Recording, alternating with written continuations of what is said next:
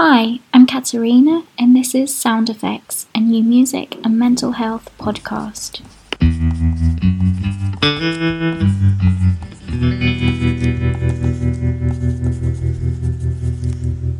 My music has always been kind of pretty positive, you know, and I've always been fascinated by life, you know, that I don't want to sound too um, that's weird about it, but like every day I wake, I wake up, you know, it's like it was great because something great might happen today. It wasn't kind of like I wouldn't wake up in a negative mood any day, and I never do, you know. You know, you read, you read all these stories now about uh, these rock stars going into rehab, and you know, somebody must take them aside at some point and say, look, I think you're going off the rails. You know, you might want to go to the Priory or something.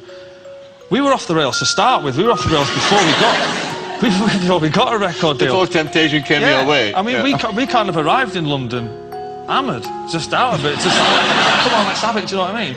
And um, so it's never been a problem for it's never been a problem for me and Liam, and it fascinates me.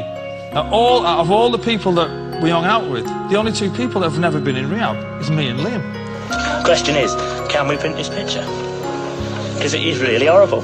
It says for real, oh it doesn't say to. That's Delhi Kelly's doesn't it? Yeah, in the first For real. It's a problem, isn't it? Well, no, it's not a problem. I don't think it is. Oh, these things happen. Yeah, I know. It's no. newspaper, not, not. Good man, that's what I mean. This is what Ed was saying. Friend them, Danny. Let me bring you some breaking news now. Coming into us from Sky Sources, the singer Amy Winehouse has been found dead in her North London flat, just 27 years old. The singer has had uh, well documented problems with drink and drugs, and last month uh, had a disastrous show uh, in Serbia. She had to stumble off stage, she was booed off stage. Well, we are now being told by Sky sources that the 27 year old singer who found much critical acclaim uh, has been found dead at her flat in North London. There's, uh, there are a few things, in fact, nothing that I dislike more than being the bringer of bad news for you, but uh, heard during the day that Ian Curtis of Joy Division has died. I spoke to your mum yesterday. Oh, really? And she'd written us a letter when she sent us um, some photographs. All right. And I'm going to, I asked her permission to read this back to you. Mm. She said, Peter is a gifted poet, writer, and thinker. Please be considerate with him. I feel he's very vulnerable. He is a sensitive soul and has many good points.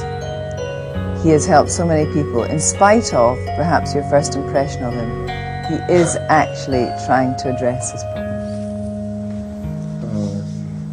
I mean, does that matter to you that your family is very worried about you? Yeah, of course it does, yeah. And well, in the past, it's been the only reason I've ever made any attempt to control myself or adjust my conduct, knowing that my um, there's a heartbroken lady somewhere.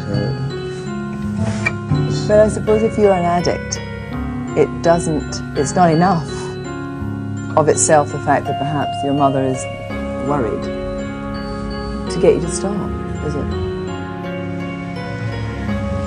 No.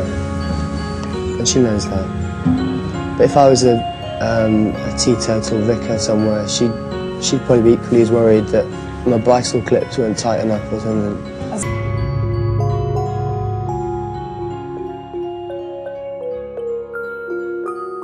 Who are you?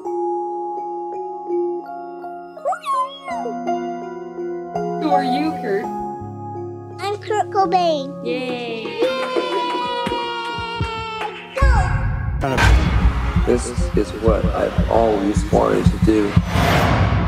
And I said, You better buckle up, because you are not ready for this.